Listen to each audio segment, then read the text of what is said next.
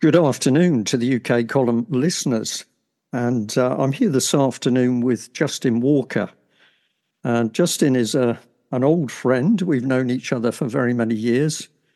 We've done all sorts of things in the battle to uh, wake people up to what, what's been going on in this country. And we particularly did work together in the British Constitution Group, which probably merits some discussion in its own right, but maybe we'll save that bit for another day.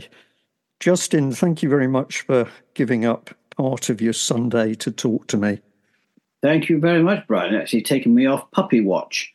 Uh, we've got a very uh, athletic puppy who is about the size of a Labrador, and trust me, it's nice to have a break. He's a lovely dog, but my God, hard work.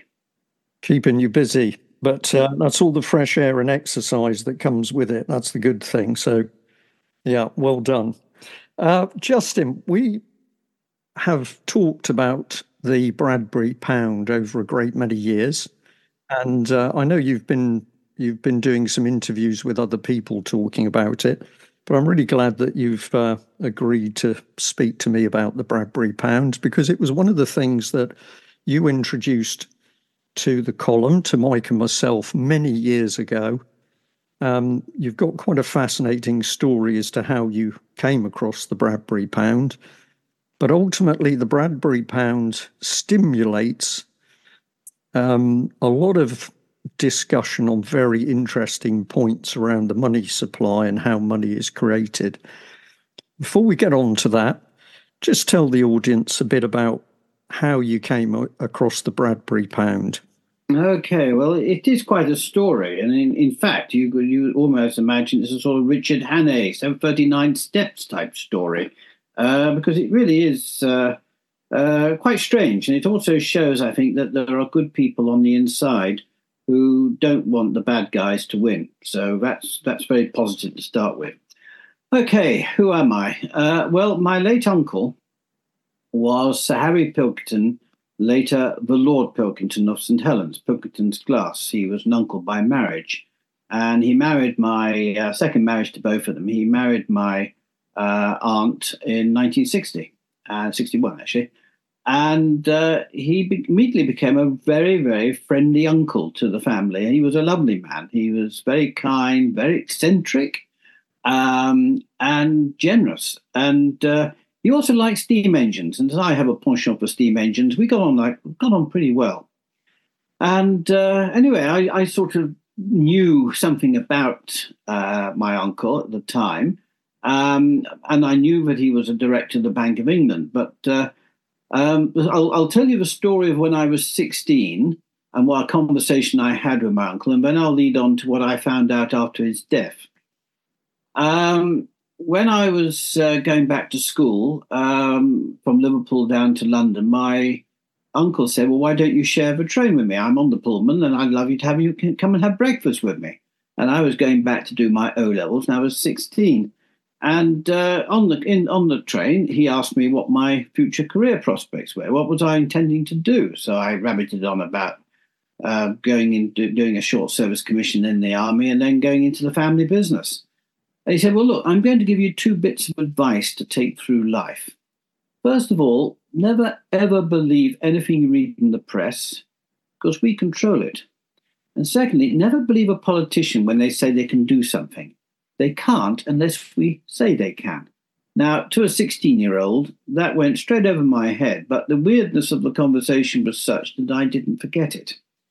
Now, moving on, he, he he died in, what was it, nineteen eighty-five, I think it was. Um, but uh, Tony Gosling, um, an investigative journalist, former B B C, and who is a friend of mine, was doing some research on the Bilderberg Group. And it transpired that my uncle, unknown to myself and the rest of the family, had attended in nineteen fifty-four the first ever Bilderberg Group meeting, actually held at the Hotel Bilderberg.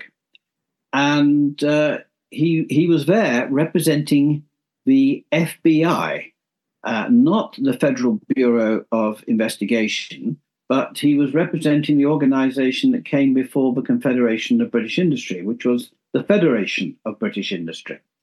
And uh, I've got pictures of him there, and you can see him in the background. And, of course, the Bilderberg Group was set up as an elitist grouping to bring American and European um, hierarchies together to effectively create agendas for the rest of us to follow. Now, um, as I said, he was made, that was in nineteen fifty-four. In nineteen fifty-five, he became a director of the Bank of England, a post that he held until nineteen seventy-two. And in fact, that journey down to London, where my uncle said those strange things, was he was actually going to one of the last meetings he attended at the Bank of England as a director. Now, fast forward, I, I by that time, I'd been involved in the Green Party. Um, I, I, I knew that when nine eleven happened, that we were looking at a pack of lies. I couldn't get my head round it and stuff. And I started to be, I suppose, started to embrace critical thinking. And uh, anyway, a whole host of things were happening. And that's when I, I sort of came across you, Brian. I think it was about two thousand five, wasn't it? Or something like that. Because we knew that the Constitution and the... Uh, and basically, there was something going on whereby the City of London or the corporate um, international movement were controlling our politicians. Uh, we couldn't quite get our head round it, but we knew that things were not right and that people were operating at levels in local government and regional and what have you, behaving, they were like Common Purpose that you discovered. And we started to think things are not right. Things are, something's wrong here. There's something happening beneath the surface that we don't know what it's about. Now, I, I started, it was just by sheer luck, I started to think about money uh, because I came across a very good uh, article by a lady called Ellen Brown, um, who is a U S attorney, but who had been, well, she's still alive, and she's a, she's a lovely lady um, and very well informed. And she was promoting Abraham Lincoln's greenback dollar. Now, this was an occasion during the American Civil War, when things were going very badly for the North, for the Union, and uh, they'd lost the first Battle of Bull Run. The Confederates were almost at the gates of Washington, um, and things were going very badly. And there was a knock on the door for poor old Abe to tell him that uh, we're running out of money too. We ain't got much money left. And one of his sidekicks suggested, why don't you create money that's based on the Well, no, on, on the wealth of the North. In other words, on the on the credit of what the North controlled. And the North actually did have most of the industries and stuff. So they decided to create these greenback dollars. They're called greenback because they're grey on one side, green on the other side. And this money was debt-free, interest-free paper money that had, was nothing to do with gold or anything like that.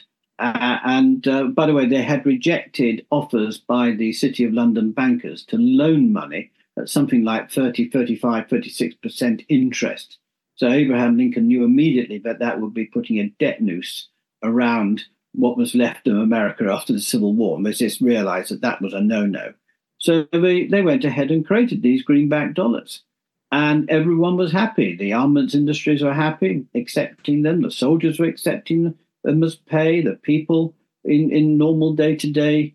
And, of course, there was a, um, a, a sort of similarity to something called colonial scrip, S C R I P, which the colonists were putting out uh, in the seventeen fifties, seventeen sixties, seventeen seventies. And, of course, this was the, probably the real reason why the um, American War of Independence was fought, uh, because Franklin, who was an American colonist, he was over in Britain. He was telling the uh, the City of London how successful this scrip money was, which was, again, money created by the colony that was based on the wealth of the colony. It was debt-free, interest-free money, and they put just enough into the uh, into the local economy for farmers and people manufacturing candles and guns or whatever it is. And it was enough money there to let business flourish without debt. And, uh, of course, it wasn't involving the uh, bankers and gold or anything to do with the City of London. So they were not very happy with this because the City of London and the bankers and the merchant bankers wanted to make money out of the colonists. Um, and, uh, of course, history has got it written that the real reason for the American War of Independence was uh, no taxation without representation, and the Boston Tea Party and all this sort of stuff, when in fact it was about the City of London wanting to get back control over the colonists. Uh, and, of course, the rest is history, George Washington, all the rest of it. Um, and, of course, they eventually did get control over the American bankers. They tried many times, um, and some of the presidents, like Jefferson, they said absolutely no, and he declared war on bankers. But eventually, in, was it nineteen twelve, the Federal Reserve, uh, by very, very, very, well, should we just say, uh, that everyone had gone home for Christmas and they kept just enough people back to vote it through. I think it was nineteenth December nineteen twelve or something. And they all had a meeting on Jekyll Island, Jekyll Island. There's a whole story to this, which is absolutely appalling. And in fact, some of the people who were opposed to the Federal Reserve sadly died on the Titanic. It was just very convenient that certain people who were opposed to the Federal Reserve Bank uh, drowned. But anyway, we move on. So I, I sort of read all this stuff, and I suddenly thought to myself, well, why can't we have um, a greenback pound? And I think I remember talking to you, Brian. Do you remember? I, I said it to you. Yes, uh, yes, I, I do. I do remember, Justin. Yeah, uh, many many years ago. Many it many was, years ago. It was all paper in those days. It was a good old newspaper. So you said, well, why don't you write a small article and we'll put it in? So I did, and uh, I didn't think any more of it. Anyway, well, Trent. Well, fast forward now to, when is it? Uh, let's see. It was September twenty twelve, and uh, I was living up in the Yorkshire Dales, and uh, my wife was uh, uh, doing the cooking in the house, and my daughter was doing her homework, and I was just twiddling my thumbs, and the phone goes. And my immediate reaction was, oh, lordy, that means the... Uh, My, with one of my wife's friends on the phone, that means she'll come away from the cooking, tell me to go in the kitchen, and I'll be responsible for burning the meal. So I was a little bit sort of uh, reluctant. Anyway, I picked up the phone, I said, hello, and a very posh voice said, oh, hello, is that uh, Justin Walker? And I said, well, it might be, I said jokingly. He said, well, let me put your mind at rest. Am I talking to the nephew of the late Sir Harry Pilkington, later Lord Pilkington? And he said, I said, yes, yes. Excellent, he said. Now, you don't know me, and you won't be able to trace this call, but uh, I'm ringing on behalf of my father, who's not long for this world. I sort of said, so sorry about that. He said, now, look, he said, he's read your article in the U K column, and he wants to let you know about a word. My father was a director of the Bank of England with your uncle. I went, oh, right. And he wants you to know the word, and now I panicked because I realized there was no paper by the phone, there was no pen, my laptop was closed, and I thought that's going to take a minute or two to warm up. And uh, so I breathed on the window. And he said, I want you to research the word Bradbury. So with that, I wrote Bradbury on the on the window. Now, he said, if you research the Bradbury, you will find the solution to all of Britain's economic woes. And I went, oh, right. He said, now, look, it's been nice talking to you. I can't, you know, you won't be able to trace this call, um, but we wish you well. And please do research it. And with that, he said goodbye, and that was it. So I went, oh, okay. So that left me a bit stunned. And I immediately, the laptop was finally open. But first of all, I did one four seven one. Did try to, a number was withheld, so he was right. I wasn't going to be able to trace it. And so here begins the journey. Now, he didn't say Bradbury Pound, he just said Bradbury. So I fed the word Bradbury into my search engine, and I came up with Julia Bradbury, that very nice lady who walks disused railway lines in various places, and uh, attractive lady who, who walks around the place. Well, I didn't think she was going to be a solution to all of Britain's economic woes. And then I came across another Bradbury who wrote the Martian Chronicles. And I thought, oh, my God, we're straying into strange territory here. Um, but then I realized it wasn't him. But then I started to see coin collectors and stamps and stuff. And I thought, hmm, this is interesting. Um, and then I came across something called a Bradbury Pound. And I thought, well, what is this? Treasury, hmm. And as I scrolled down and I fed a few more words in, I came across uh, a gentleman called Thomas Johnston, who was a, a socialist M P in the nineteen thirties. And he was an unusual M P in the, in the sense that nobody had a bad word to say about him, even the opposition. Now, Thomas Johnston, um, he was an M P for Glasgow, and uh, he he was in and out of office, but when he was out, he wrote a book called um, The Financiers and the Nation. And it was about nineteen thirty-four, thirty-five, something like that. And uh, this this link I found took me to, I think it was chapter nine, Usury and the Great War. And uh, but before I just describe that, I'll just quickly say that Thomas Johnston went on to serve in Churchill's wartime government. He looked after Scottish affairs, and he is known as the father of the Scottish hydroelectric scheme. So, you know, the man did good, as it were. He was he was a good man. Anyway, moving back to what I discovered, Thomas Johnston, and uh, the, the, the um, story of what happened during the First World War. At the outbreak of the First World War, um, the now you better understand that, it like today, the Bank, well, actually, the Bank of England was a, a genuinely private bank in those days. And uh, at the outbreak of the First World War, and being a, a global war, there was a lot of unease amongst ordinary people. And they were clutching their banknotes from the Bank of England, five pound notes. Now, I think one pound in those days, I think today it's around about one hundred sixty pounds. One pound is worth about one hundred sixty, something like that today with inflation. Uh, it's a lot of money.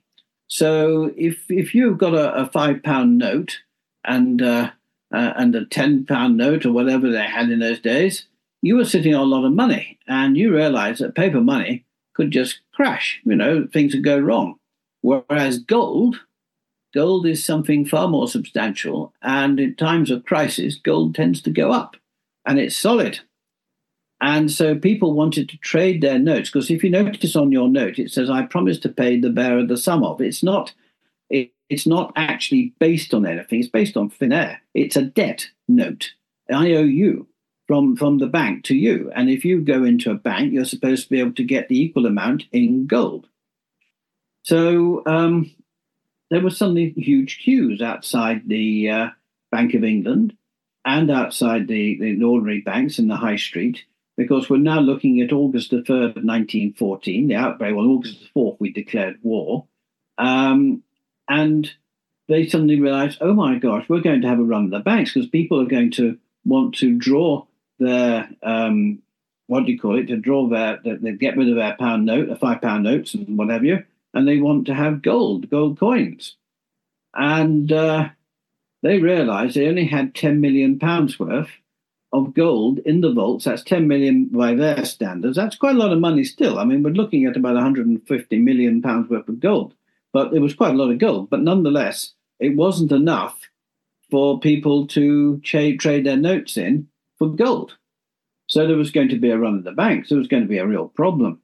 So the governor of the Bank of England went running round to David Lloyd George, who was then the um, they changed, he was the he was the, um, the what do you call it Chancellor Chancellor of the Exchequer uh, before he became prime prime minister in the First World War. He became prime minister in what, nineteen sixteen, I think it was. But before that, he was uh, the Chancellor of the Exchequer, and Asquith was the prime minister.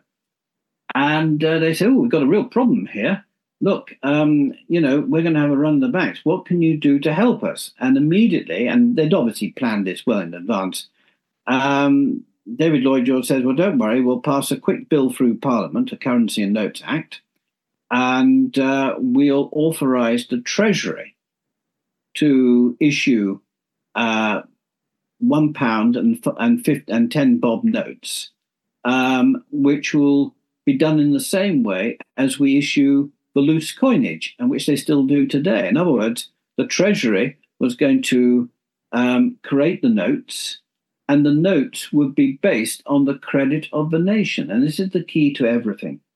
These notes were going to be debt-free and interest-free, because they were ba- based on the wealth and labour potential, the creativity of the nation.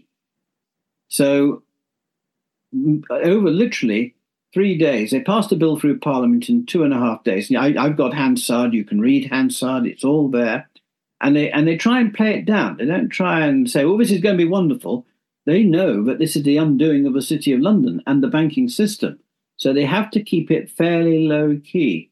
But nonetheless, um, the printers got going and they used stamp paper to print these one pound notes and ten bob notes.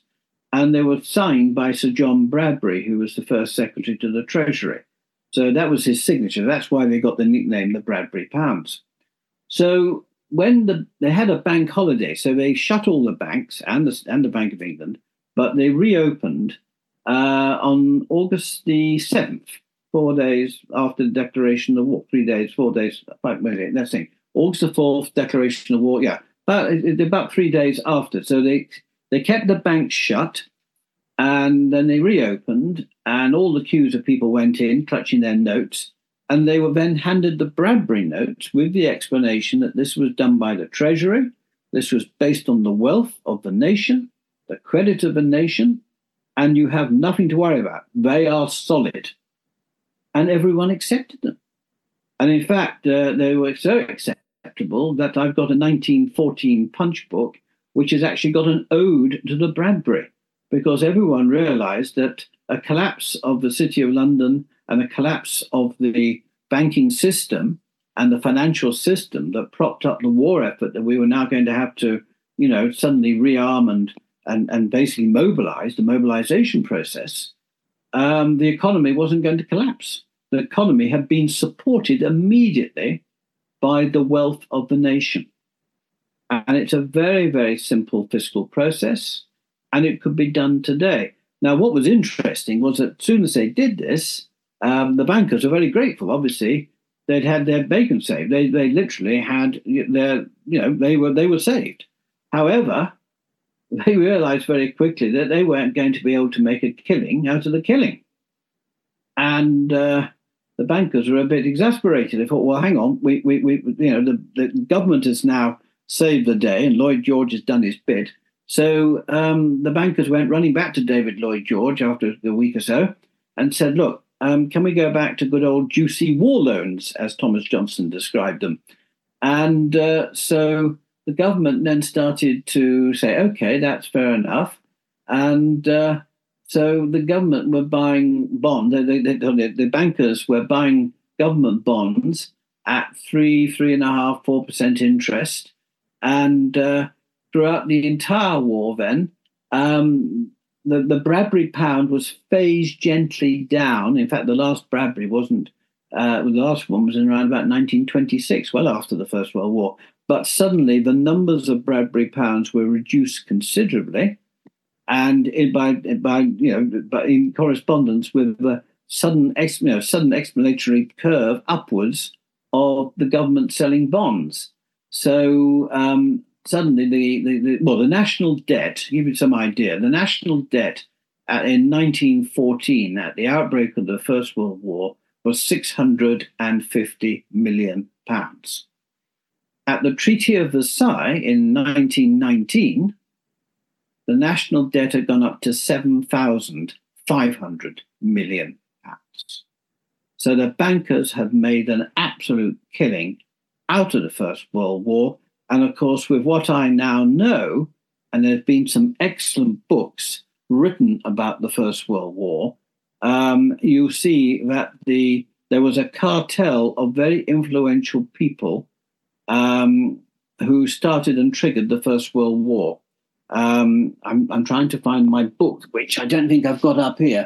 Um, there are some brilliant history historians now who have really exposed how Edward the seventh um, and later George the fifth and others realized that Germany was a real threat to um, the British prestige, British empire and everything else. So they worked to constrain and literally force Germany into war. And that's a whole nother story. But the point is, the bankers were heavily involved in that story. And there's absolutely no doubt about it. Um, the bankers did extremely well Um, out of the First World War, and in the process put a huge debt noose around the the British economy. And in fact, all economists, because it wasn't just the British economy that had this, the French, that everyone, and of course the Germans were taken to the cleaners after the um, First World War. And of course, that set up um, the conditions needed for the Second World War.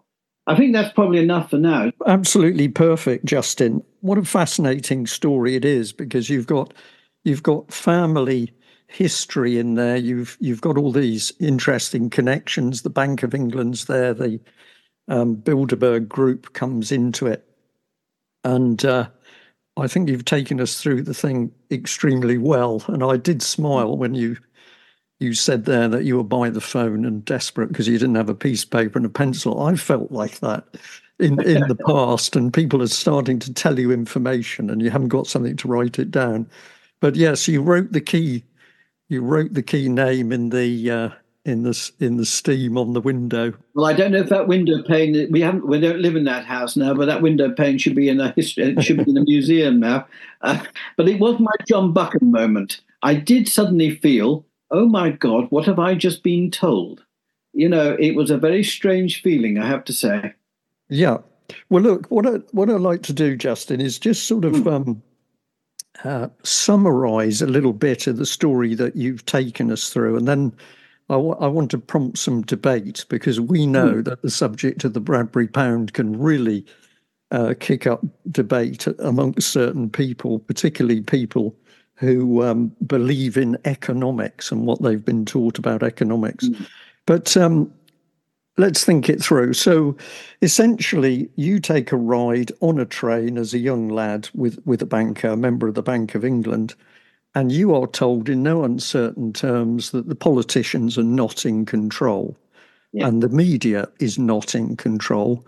We control them. And that, that was a very key statement, mm. that the, the power of the banks can not only control media. That makes sense to me because, of course, any business has got its money um, held, apparently, in the security of the banks. And if the banks don't want to play, they can close down businesses. Mm. Um, but the politicians, that's a very interesting one, because we could then say, well, how do the banks exert control over the politicians? And I'm just going to say, I'm just going to guess, the, the fact is that the politicians can come up with any plan they like, any policy plan they like.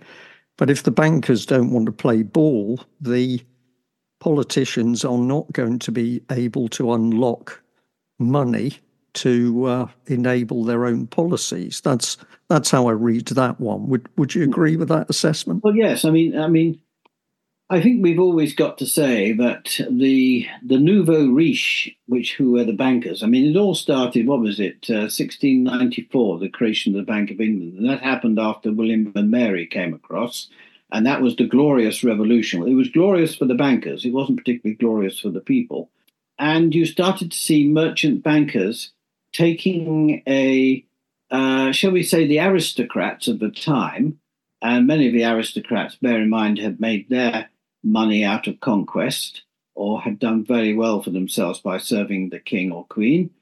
Um, but there was a sort of marrying together, respectability, if you like, of the bankers with the aristocracy. And, of course, politics, as we know, was a, it's a dirty business. And, of course, in the eighteenth century, uh, you had rotten boroughs. You, I mean, I always think of that wonderful Baldric, you know, and uh, Blackadder, when they did that one of the rotten borough. I mean, there was an awful lot of um, jiggly-piggly going on and jiggly-pokery. The legislation needed uh, for the bankers to do what they do, they were given that legislation by our so-called um, decision-makers. And in return, it's always been well known that there are jobs in the city or some other advantages for when politicians, sort of high-end politicians, leave their places of business. I mean, you know, leave Parliament, they suddenly find themselves introduced to a very, very useful way of making money. Um, you know, you've got to be careful what I say here. I can't. But you, we all know, I mean, when you have to watch Yes, Prime Minister and Yes, Minister, we all laugh at that, but we all know under the surface there's a lot of truth to it. Um, and, of course, we've also got to remember there's a gentleman sitting in Uh, the House of Commons and Parliament in general, uh, a position that was created by Queen Elizabeth the First in fifteen seventy-one. And that gentleman's title goes is, is the City Remembrancer. And the City Remembrancer is there to protect the privileges of the City of London, which were granted to the City of London before the Norman Conquest, but then William the First enshrined those ancient privileges. And in fact, the, the, those ancient privileges um, are actually acknowledged in the Great Charter of twelve fifteen, Magna Carta. Um, so the City of London has a sort of degree of protection, and it is so well protected that, legally speaking, the City of London is actually a country within a country, or a state within a state. It is known that when the monarch goes into the City of London on formal occasions, that the monarch has to touch the sword of the City of London and ask permission to come in. So this is this is something. These are, I mean, when we talk about the crown, many people today who have researched this, and I'm one of them, believes that the crown has been corporatized. What we're looking at is a crown where the corporate City of London runs runs the show. Uh, the crown should be the representative or the representative looking after our common law uh, interests and our natural law interests and, and looking after what's best for the people. But in fact, um, he is looking after what's best for the City of London. And there's a whole lot of more research to be done, a whole lot of um, debate to be had on this. But our politicians are the beck and call of the City of London. Justin, th- yeah, this this is absolutely fascinating uh, as we get into this stuff. Um, it's about power, it's about manipulation. There's a lot of history, um, and there's a, there's a lot of stuff which we see.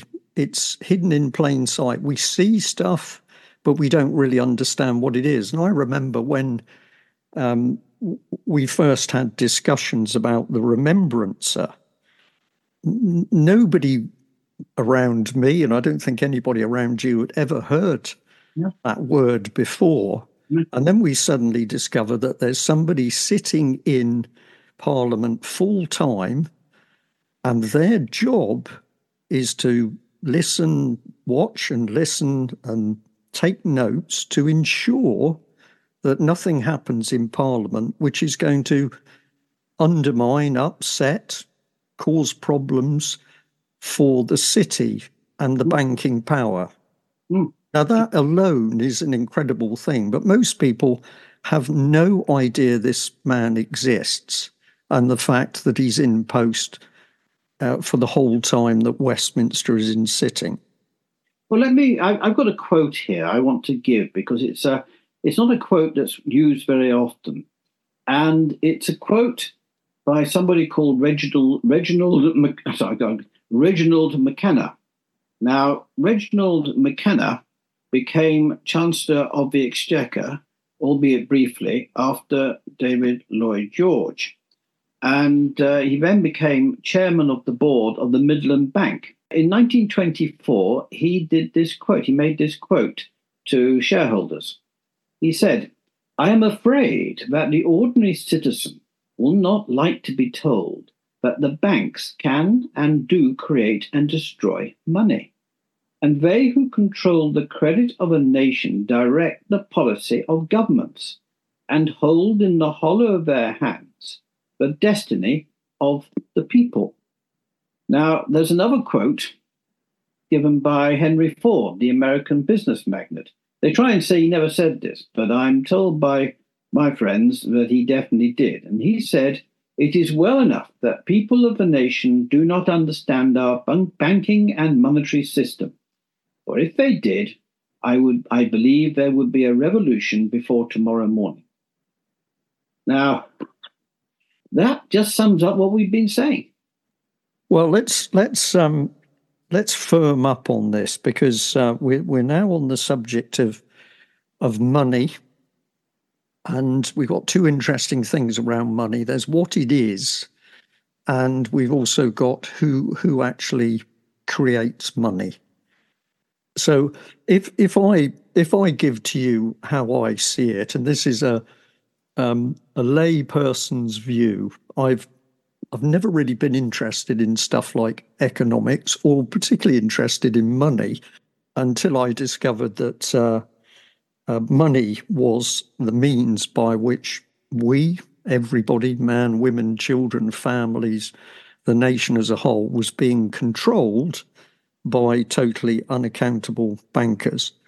But for me, money is simply a means of it, a, an easy means of exchange, instead of running a system where if you need something, you have to barter. So you want some butter, you happen to have a chicken, you've got to take the chicken to the market, and then you yeah. can you can swap your chicken for the pound of butter or whatever the rate is. Definition that people use, or the one I like to use, money is simply a convenient unit of exchange for goods and services that people have complete confidence in. There we are, job done. Thank you. Right. So, so money is something, a token, which you're going to use because you know that if you use that particular token, whether it's gold or silver or a piece of paper or a twig or a stick, has been used in yeah, in yeah. Uh, ancient history. Yeah, so we have shells, seashells and salt. Correct. All sorts of things. Yeah, salt from the, the Roman pay for their soldiers, from where we get salary, if I remember that correctly. That's right, that's absolutely correct. Tally sticks. Tally sticks, yeah. So as long as we've got confidence in whatever we use, the system works. Mm. But we we live in a world where something has taken over that system. We have a group of, of bankers who are completely unaccountable to the general public, and they are creating money out of nothing. At one stage, as you've talked about, um, we could see on on paper notes in U K that it actually said you could take your pound note back to the bank and get gold, an equivalent amount of gold. But that was then... Oh, sovereigns and sovereigns, yeah. Yeah, that, that linkage was then broken. So we're now dealing in in notes, which have no inherent value in themselves. They were paper. They're now some horrible, slippery plastic substance, but they have no inherent value in themselves, and they're not backed by gold. But we have unaccountable bankers who are sitting in, I'm sure they're very warm and very cozy rooms, but they're deciding how much currency they're going to print and distribute. And the, that decision-making process, which of course can control whole economies, is totally unaccountable. People don't know how, they, most people don't know the system exists, but even if they know it exists, those bankers are completely unaccountable, and they have created a mountain of debt, which is now drowning not only the U K, but every other nation state that's beholden to their control. Well, let me let me just uh, tell you a quick story about a gentleman called Vincent Vickers. Not a household name, but he's quite a hero in all of this. Now, I better just start by saying that two people have, since when I discovered the the Bradbury Pound, that phone call, I fell into bad company of two wonderfully charming people. They were they were lovely people. One was called David Pidcock, and the other chap was called Ken Palmerton. They were money reformers, and they'd been at it for fifty years. I was the new kid on the block. They had an incredible network of people. And I was being rung up by some insiders and given tip-offs by insiders. And, of course, through my own, my uncles, there was one or two people who knew my uncle who were ringing me. So I was getting information coming from behind the scenes, mainly retired people. They were quite elderly people I talked to, but they were absolutely adamant that the Bradbury Pound should be reintroduced. Now, what was interesting, I had a phone call about two years ago uh, from a gentleman claiming he was a relative of Vincent Vickers. Now, I'll, I'll explain in a moment what who Vincent Vickers was and why he's so important for what we're doing. But what this gentleman said to me, he says, I don't know why you're having any problems with any economist. You should just Just simply face them with this one bit of information that should shut up everyone who belongs to the Austrian School of Economics, the New School of Economics, the Keynesian School, and so forth, you know, all these different schools of thought within economics. He said none of them take on board this one essential point, that the entire financial process in the world, the entire fiscal system in the world, is controlled by unelected, unaccountable, private people who meet in absolute secrecy. Now, why on earth is that being allowed? Now I'll come on to who Vincent Vickers was. Now, Vincent Vickers was actually a director of the Bank of England during the First World War. He, his family were Vickers Armstrong. Um, he'd make a lot of money from the armaments industry. He was, uh, I think, a Freeman of the City of London, or Lieutenant of the Freedom of, London, of, of the City of London. So he was a safe pair of hands within the City of London. And he witnessed at first hand how the City of how the Bank of England had been caught short at the outbreak of the First World War, and he saw immediately how the Treasury saw, you know, stop the collapse and what they did, and he was impressed. Now, after the war, the new governor of the Bank of England, now his name was Montague Norman. He, in nineteen thirty, with a, a chap, a gentleman, a German gentleman called Hjalmar Schacht. And Hjalmar Schacht became Hitler's finance minister. These two individuals in nineteen thirty started the Bank for International Settlements. And the cover story for the Bank for International uh, Settlements was that after the hyperinflation in Germany and the collapse and the, all the chaos on the markets in after you know, the, in America and so forth, it was to look after German war reparations after the Treaty of Versailles. In other words, to carry on making sure that uh, the Allies were receiving uh, money from Germany for having started the First World War. Uh, it was a complete setup, as we know, to create the Second World War, but that's beside the point. The real reason for the Bank for International Settlements was to become a central bank for all the central banks. So you're looking at, you know, the central banks like the Bank of England, the Federal Reserve. Today we have the European Central Bank. We have the Bank of Russia, the Bank of Japan, the Bank of Italy, the Bank of France. I mean, you know, and it's something like, uh, from memory, sixty-three central banks are coordinated by the Bank for International Settlements. And this is probably, in my view, this is the most powerful international organization in the world that nobody knows about.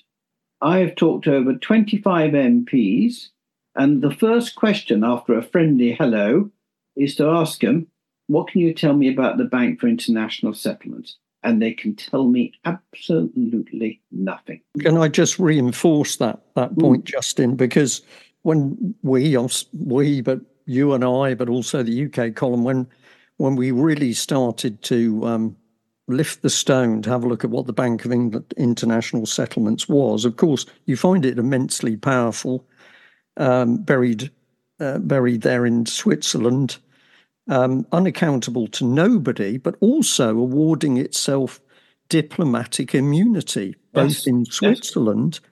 and, as we discovered probably a year and a bit ago, eighteen months ago, our, our time goes so quickly now, but mm. we were astonished to find that there was a project going on, which meant that the Bank of International Settlements had moved into London under exactly the same rules, that yeah. it was that it had diplomatic immunity, um, its employees couldn't be stopped, uh, its communications were secret and sacrosanct, and alongside that, it was having regular meetings with the Bank of England and senior members of the Bank of England, mm. where there was no accountability to the British public.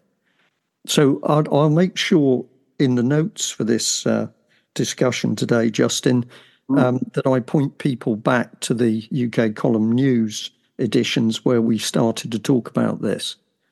Yeah. Oh, it, it, it honestly... It's quite incredible. Now, I better get back to my hero, Vincent Vickers, because he then went on to, um, well, he, he, he basically did a big falling out with Montague Norman. And uh, he said, I, I'm not going to allow you to get away with this unscathed. And he wrote a book um, called Economic Tribulation. And sadly, he died just as it was going to be basically, you know, well, basically his daughter got hold of the text and she she produced the book. And it came out in nineteen thirty-nine, just as World War Two had started. I'll, I'll just read, I've got his book, the, the final chapter entitled The Direction of Future Policy. And he, he writes in the introduction, he said, in the question of what steps should be taken to put matters right, I can only suggest a general direction in which our future policy should point. For I myself do not believe that there exists any perfect cut and dried scheme which is likely hereafter be adopted lock, stock and barrel as our future monetary system. Moreover, there are many other technical and psychological considerations which would be necessary in order to achieve peace and contentment amongst the people. And then he says the main objectives, however, should include, and I'm only going to read the first. I mean, there are how many points? Uh, there's uh, eight points, but the first one is the key one. And he says state control and state issue of currency and credit through a central organization managed and controlled by the state. In other words, we do not want central banks, private central banks, or any private money creators anywhere near the decisions of the country. And our decisions making should be done, obviously, by thoroughly well elect, you know, elected, decent people, honorable people who are not tainted because they want to climb a greasy pole um, for their own personal gain and wealth. There it is, state control and state issue of currency. Justin, if if I can come in, if I may, I, as you've said that, I'm smiling to myself because I can imagine, I can imagine some economists um, drawing in breath and, oh my goodness, this is this is the last thing we want is the issuance of money Um, in the control of the state.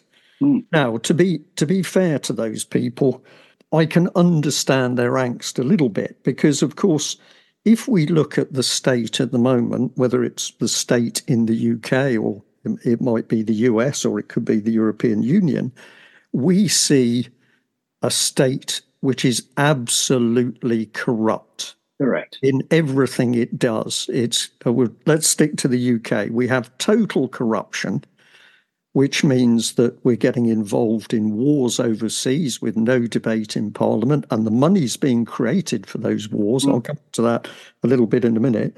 We have ripped apart the N H S. We're denying people um, medical care at the moment. There are so many directions we can go, and the armed forces are being ripped apart at the moment. We're talking of war, but uh, it's acknowledged that that we we can't run an army, we can't run a navy properly. We're losing, uh, we're losing troops. We haven't got enough tanks. Ships can't go to sea. The carriers haven't got enough people to work. So we're talking utter corruption. And yes, the idea of allowing the existing corrupt state to issue currency. Would we want to let Boris Johnson near um, producing currency? No, of course we wouldn't. But the point is that if the state system was working properly, whatever it did, including the issuance and the issuing and control of money, would be fully transparent and accountable exactly to the electorate.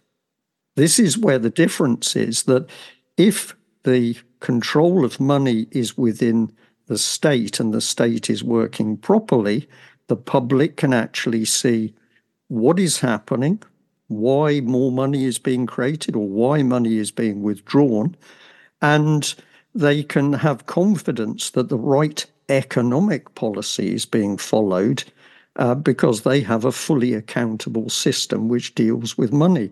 Your point, which has been absolutely uh, correct, of course, is that at the moment, control of the money system is in the hands of these totally unaccountable bankers. And, and, and this is why what we're all doing, everything we do has to be holistic, because I would not want the Bradbury pound, the new Bradbury pound, or whatever we're going to create, treasury money, anywhere near the hands of the current democratic process that we jokingly call parliament and stuff. I mean, it it, it is all about egos. It's all about um, personal advantage. I, I, I mean, every aspect of the governance of our country sends a chill down my spine. I, I loathe it. And uh, I, I think we've got to examine exactly how we're going to govern ourselves in the future. There's got to be massive uh, conventions, democratic conventions, to to, to explore how we uh, promote the Great Charter of twelve fifteen, the principles of trial by jury, all the things that our wonderful common law can give us. There's a huge amount to do, and no doubt we'll, we'll probably find some new ideas as well.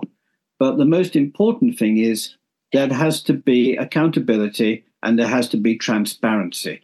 And if you have that, then we can have a safe money creation and money supply that we know is honourable and is there to do the job that it's there to do. Right. And and let's stress uh, another point here, which is, and you, you have you have mentioned it, but it's whether money is issued as credit or it's issued as debt. Yes. And we are drowning in debt. You gave those figures for the increase in national debt during the First World War. I think you said it went up from six hundred fifty million to seven and a half thousand. And of seven, course, yeah, those... seven and a half thousand million, seven point five yeah. billion. Yeah. Uh, and, the, and the national debt today, is it something, what, one point five trillion? I, I'm, I haven't got the exact figures in front of me. And the monthly repayments on that debt, which was arrived at by creating money out of thin air, by private, unelected and unaccountable people. I mean, the whole thing is just a nightmare. And on top of that, we have these um, derivatives, which nobody can really explain easily what a derivative is. But I think it's something like one point four quadrillion dollars. Quadrillion. I mean, that's a thousand trillion. I mean, we're looking at insanity. It's just simple insanity. And it's about total control. Because if they drowned us, because what they're trying to bring in is central bank digital currencies. What they're trying to do is create a banking system that is programmable in the sense that you can put a social credit system attached to it. So what is happening in communist China, where everyone has their lives directed by the state twenty-four seven, and you are monitored in your workplace, on the streets, and in your home, in such a way using technology. So it's a technocracy. But the central part of that is a central bank digital currency. And if you are a bad boy and you don't behave yourself and the state doesn't like what you're doing, you can't draw any money. And Justin, let's let's absolutely reinforce that point, mm. because that is happening in U K. People who have upset the state are finding that their bank accounts are shut down. Exactly. And or, or we've got it via publishing that that mm. you want to put something out on uh, YouTube, and you've got you've got some of your streams monetized, so you can get a little bit of income in from adverts. And if YouTube doesn't like your politics or what you've said on the video, they shut down your funding stream. So yeah. we can we can see the we can see the horrific power of this system, and the fact that this system of the money and the money supply, and the, um, the money policy itself, and the surveillance system effectively coming under the control of the same people, because the technic- the technical firms that create the surveillance are using, of course, the banking system to operate their their technical corporations. So so they're instantly under the control of the banks as they produce the surveillance system. I've just looked at my notes here. Apparently, the uh, the, the the total, um, the, the derivatives is now two point three quadrillion dollars. two point three quadrillion. It's insanity. It's just total insanity. Let's yeah. use the word toxic debt, because that's that is a term yeah. that's often been used in the papers and on the B B C. When they're talking about this, um, what is it? It's simply gambling on money off to the side of the visible uh, economic system. We, we've got uh, we've got people betting on commodity costs and rises and falls, Yeah. And they can make huge sums of money out of it. They can make huge sums of money out of mortgages bundled yeah. up into tens of thousands of mortgages.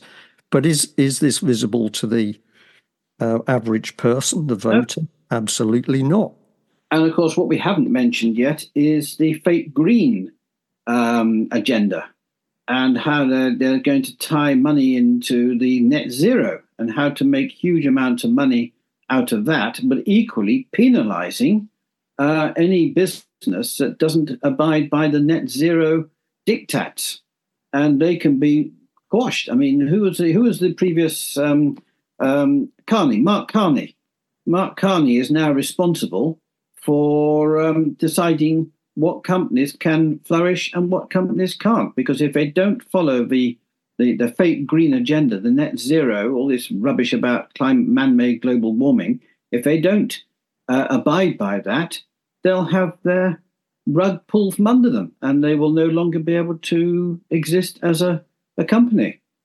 It, it, it's incredible. And you've got the BlackRock, you've got Larry Fink, you've got all... Yeah, and the House of Rothschilds, you've got all the big banking dynasties. They're all working together. You've got the World Economic Forum. You know, what happens at Davos? You get the multi-billionaires meeting at Davos. They are lining their pockets with a completely fake green agenda, and it's all about imprisoning people into fifteen-minute cities and having their lives dictated to twenty-four seven, and using technology to literally imprison us. I mean, yeah. it's incredible. It's it's staggering, in fact. And we're falling for it. We are falling for, well, some people are falling for it. A lot of good people aren't, luckily. Yeah. Justin, just bring you back to the Bradbury Pound. Mm. Reinforce what we're saying here. Well, I think what we're saying about the Bradbury Pound is that here is this fantastic historical precedent, fully documented, about how it is possible to run an economy with money uh, which is um, created by the government itself as credit as opposed to debt. That was done with the Bradbury Pound, and it stabilised a system. It did at that time also helped the bankers, because they were actually in trouble. And as you told us, the, the bankers worked to take back control. But nevertheless, the lesson from the Bradbury Pound is that we do not have to be beholden on unaccountable, unelected bankers for the creation of money and the control of the money supply. Now, with that statement made, I've been completely bemused when we've had people um, getting very upset with the idea of the Bradbury Pound, because they say, oh, but it's just money for war. And their logic for that is that the greenback, which you described, the American greenback, was indeed used to stabilize a situation uh, in, in a period of war in the U S. And that is absolutely true. However, that's what the money was used for. That doesn't mean to say it has to be used for war. That is a decision to be made within governments and within yeah. democracies, and to be controlled and vetoed and steer, uh, steered by the electorate itself. So to try and say, oh, well, you mustn't deal in the Bradbury Pound because it's only money for war, this is a complete nonsense. It is a total nonsense. Absolutely one hundred percent total nonsense. Yep. And just out of interest, uh, there are two historical occasions where money like the Bradbury Pound was attempted in this country before. One of them was when Liverpool, and again, this was as a result of the, Liverpool had suffered terribly and they needed to rebuild their infrastructure, their port, et cetera. And the government gave Liverpool, uh, as a city, the opportunity to create money that was based on the wealth of Liverpool. And in seventeen ninety-three, a certain amount of money was allowed by the government to be created by Liverpool. And I've got a picture in front of me now of a Liverpool note, uh, so obviously seventeen ninety-three, and it worked to treat. And then the money was then repaid back to the government and they rebuilt their infrastructure. Humble Guernsey, again, after the Napoleonic War, In eighteen seventeen, the Guernsey pound was allowed. And it was the governor who said, well, hang on, we've got the materials, we've got the labour force, but we haven't got the money because the City of London won't give us, a, you know, they want to loan us money and that and the other. He said, why can't we just base it on what we what we are? And they did. And as a result, Guernsey managed to rebuild its infrastructure after the Napoleonic War. As I said, it works. And there are historical examples of it working. You don't flood. You don't create so much money that you do start to create hyperinflation and inflation. You don't do anything stupid like that. You, you, you, you. I liken it to a canal. You know how you got canal on water level, and you have so you got the rainfall coming in, you got water coming in. So you, you, you then have to have sluices to let the water run off. So you you keep the level of the canal happy so that business can take part. The barges can go up and down and do what they have to do. In other words, it is there to create the liquidity needed for economics to, well, for, for the economy to basically function in a way that nobody is left behind, everyone benefits, and everyone can feel freedom. Because this is the important thing, to be free from debt. That, yeah, people still borrow money, and you can perhaps borrow money and you pay a set charge, but it will be debt-free, interest-free money. In other words, a bit like uh, the banking done in uh, the Middle East. Um, there are many ways. And I'm, I'm as I said, I'm, a, I'm not an economist. You're not an economist. And I'm sure good people will come up with better ideas. But the principle is there. The principle is debt-free, interest-free money that's based on the wealth and the labour potential, the creativity of your country, the credit of your country. And you use that rather than going to private bankers. That money does not have to be created by, by bankers. This is a complete fallacy. Yes. That we need to give this immense power, total power, in fact, yeah, to unaccountable bankers. Now, I, I'm going to say to our audience today um, that um, over the years, a number of people have gone back and they've challenged politicians about the uh, banking system and the and the creation of money as debt and the misery that that caused. There's many people that have written to their politicians about the Bradbury Pound, and we still have some of those communications and the response from the various M Ps. And what do we see? Overwhelmingly, the M Ps come back with a response that says, oh, no, no, no, if if we allow the creation of money to occur outside of the control of the bankers, uh, we're going to have we're going to have inflation.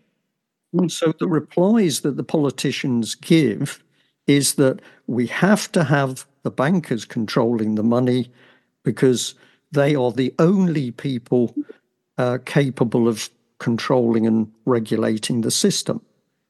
This is absolute nonsense, but their letters show the fear when people have asked an M P about the Bradbury Pound. The M Ps have obviously gone straight off to the Treasury. Nowadays, of course, they wouldn't even do that. They go to Conservative Central Office to ask the question, and some researcher would come back. But in the earlier days, uh, when it when it elicited a response from the Treasury, you could almost smell the fear in the letter mm. that somebody had asked a question. Why are these unelected, unaccountable bankers allowed to control the monetary system? Why don't we reissue the Bradbury? Well, can I just quickly come in and say, remember, the one pound coins, the two pound coins, the fifty pence, the twenty pence, the ten p's, the whatever, the five p's, the two p's and the one p's, those are all produced by the government using the same principle of the Bradbury Pound. They literally, the Treasury creates and issues that money using the uh, the place where the actual coinage is made, et cetera. So, and it doesn't involve the banks. It's only the notes that involve the banks. Justin, just add a bit to that, so so that people are absolutely clear. So the Treasury does um, issue some money, currency, that that mm-hmm. coins and uh, uh, basic coins in your pocket. I think I'm right in saying is is is about three percent. It's M. It's called M naught, and I think it's two point three percent now. Right, two point three. So it's two point three percent of the money in circulation in U K is actually issued uh, uh, by by the Treasury. Yeah. And that comes as the change in your pocket. Yeah. The rest of it is under the control of the bankers. Yeah. Now, the other bit I want to um, ask you about is another pretty vehement challenge that comes in from people who claim to be well-versed in all matters money is, oh, well, you can't have the Bradbury pound because it, it isn't backed by gold. And this makes me laugh because the money we use today is is not backed by gold. By gold, it's it's pure fiat cu- currency. But even if it were backed by gold, who controls the price of gold? Exactly, that is exactly. control. That's controlled by a committee, and yeah. they use the term. And okay, this is a professional term they use, but it again makes me laugh because they fix the price of gold. Well, they absolutely do fix the price of gold. So the the spot price of gold is fixed at a particular level by a group of totally unaccountable people. Exactly. So to say that you can't have a currency that works because it isn't backed by gold, when the system that's fleeced the public in U K and worldwide for a great many years has been a gold-backed system, where the same bankers control the price of that gold. It's incredible. Um, I mean, of course, I, I love it when people say to me, oh, well, we'll get back onto the gold standard. Now, if we're talking about finding, if you want to underpin the amount of money that you spend on services and on infrastructure for the nation to meet the needs of the nation, you're looking at billions and billions. Where are you going to find the gold to underpin the gold standard? Where are you going to find the gold? There isn't enough gold in the world for this. And if you if you went to go back, if you said you were going to go back on the gold standard, gold would just go up in value out of all proportion. Where would you go, where are you going to find the gold? Nobody can answer me that. When they say, oh, well, we'll go back onto the gold standard. Brilliant. Where are you going to find it? Where are you going to find that gold at a price you can afford? Uh, Justin, it, it's they're talking about the gold standard, but also we, We we should be pointing out that it's gold in your pocket. If you got the gold in your pocket as a sovereign or whatever it is, there's no messing around. The gold is out there.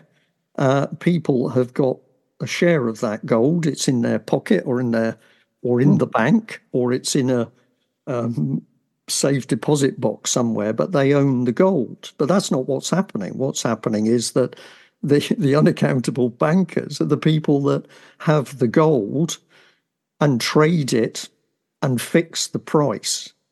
I mean, this is this is a nonsense. It, we're we're on to the, the key part here, aren't we? Which is that if people really understood this system, they'd be outraged.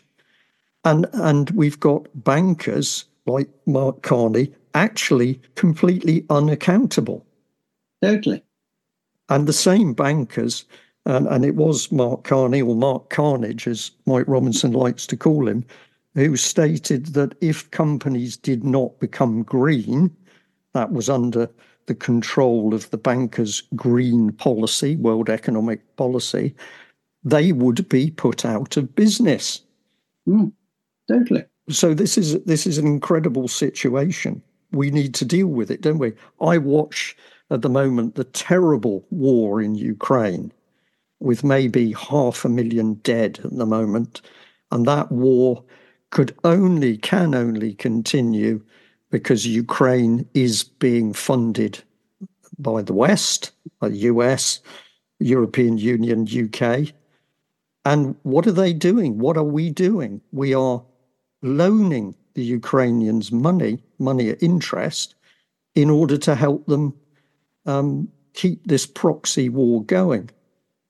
If we turned off the, the money supply to Ukraine, the war would be over. Yeah, absolutely. And this is this is the key to everything.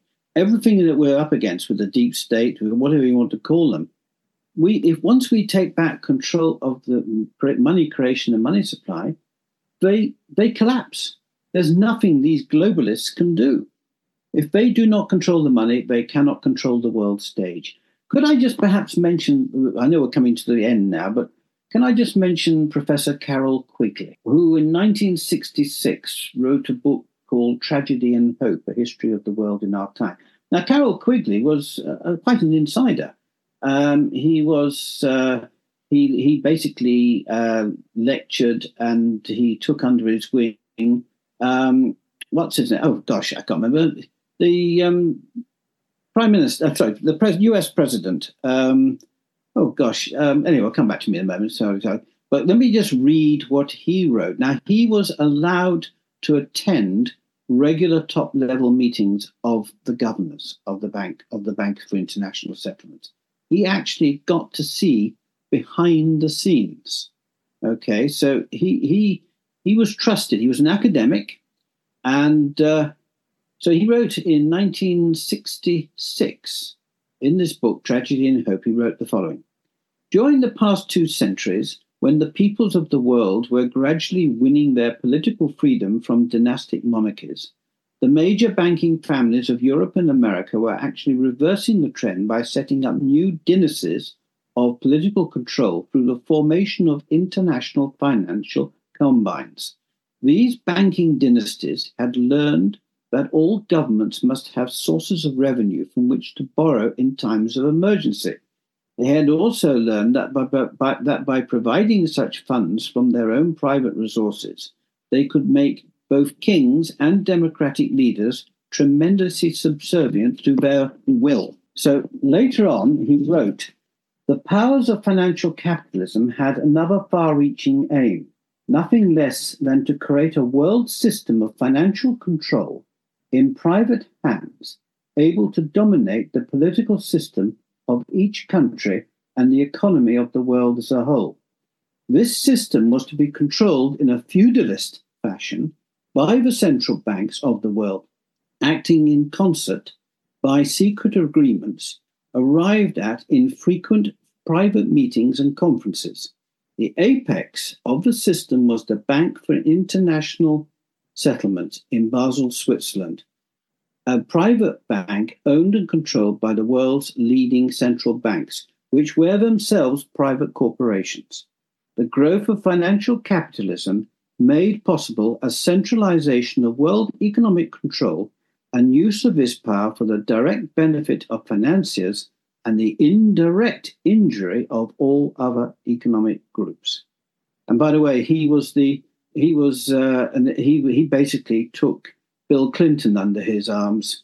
So basically, he, he basically briefed him and and brought him into the political fold.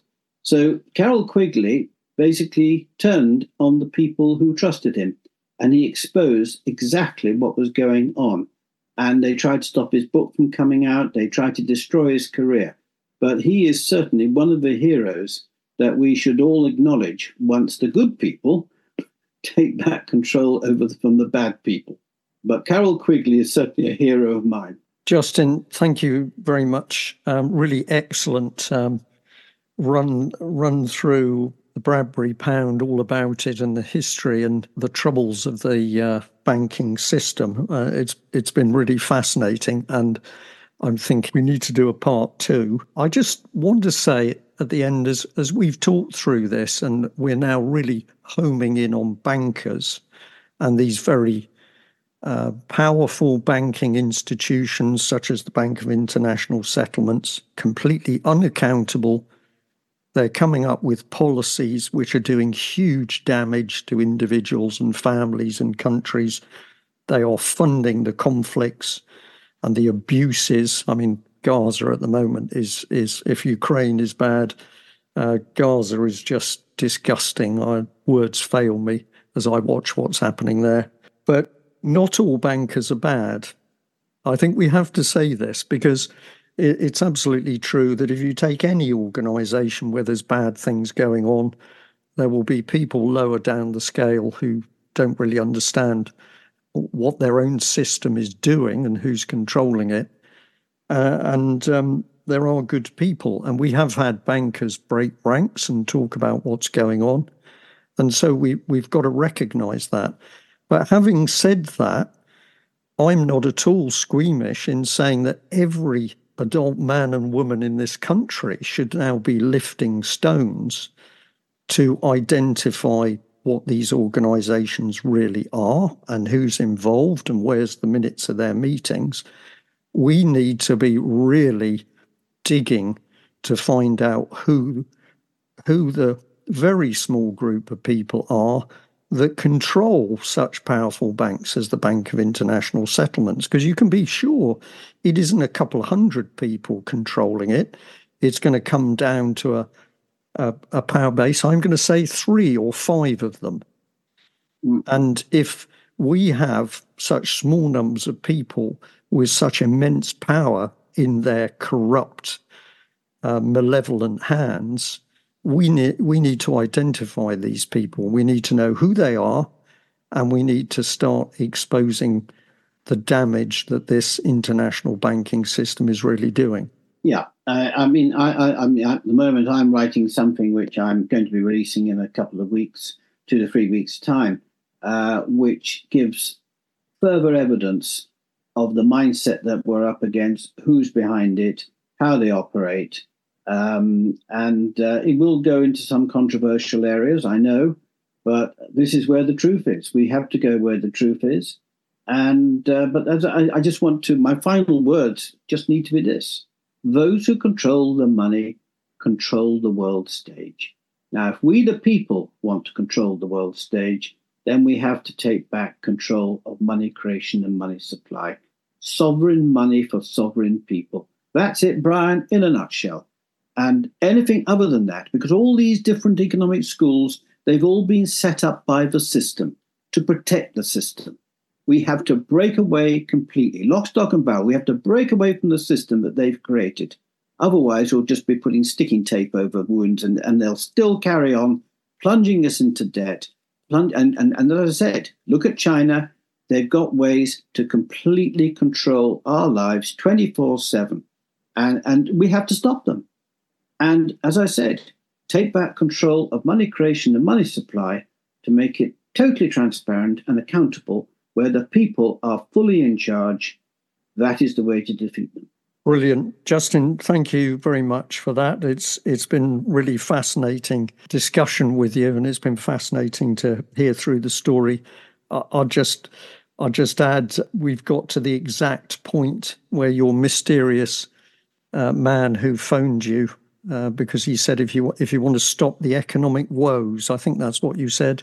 That's right. If you want to stop all of Britain's economic woes, it would stop all of Britain's economic woes. Yeah, and he then pointed you at the Bradbury. So we're not saying this is the complete solution for everything. We're saying the Bradbury can teach us a huge amount, and we need to understand the Bradbury and pay attention to it. Justin, I hope you'll come back for part two with me. Now I look forward to it. I mean, and, and then by that time, I'll have probably released what I'm writing on at the moment. Okay, that's that's really good. We'll leave it there. So a big thank you to you, and ultimately to our U K Column listeners. I'm going to say to them, I hope you enjoy this one, but my goodness, I think this is a really important discussion. Justin, thanks very much. Thank you, Brian. Thank you very much.